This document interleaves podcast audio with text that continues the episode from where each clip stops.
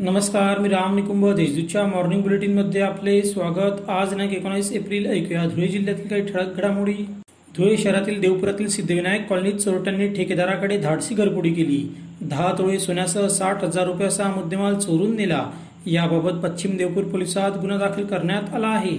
सर्वत्र कोरोनाचा कहर सुरू आहे त्यात राज्यात रक्ताचाही तुटवडा भासत आहे. यासाठी राष्ट्रवादी योग काँग्रेसतर्फे ब्लड फॉर महाराष्ट्र हे अभियान राबविण्यात येत आहे. त्या अनुषंगाने रविवारी धुळे शहरात रक्तदान शिबिर घेण्यात आले. शिबिराला युवकांचा उत्स्फूर्त प्रतिसाद लाभला. एकूण बावन्न दात्यांनी रक्तदान केले. शिंदखेडा शहरातील परमार बंधूंच्या शेतात आज दुपारी अचानक आग लागली. त्यात गव्हासह सूर्यफूल पीक जळून खाक झाले. आगीचे कारण मात्र समजू शकलेले नाही. मात्र आगीत लाखो रुपयांचे नुकसान झाले आहे.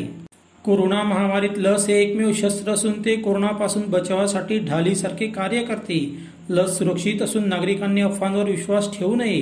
पात्र नागरिकांनी ऑनलाईन नोंदणी करून आपल्या जवळील प्राथमिक आरोग्य केंद्रावर जाऊन लस घ्यावी असे आवाहन जीपचे अध्यक्ष डॉक्टर तुषार रंदे यांनी केले आहे.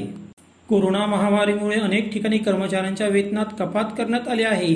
असे असताना दोंडायच्या येथे मुख्यालय असलेल्या हस्ती बँकेने अधिकारी व कर्मचाऱ्यांना अतिरिक्त आर्थिक लाभ मिळवून दिला आहे.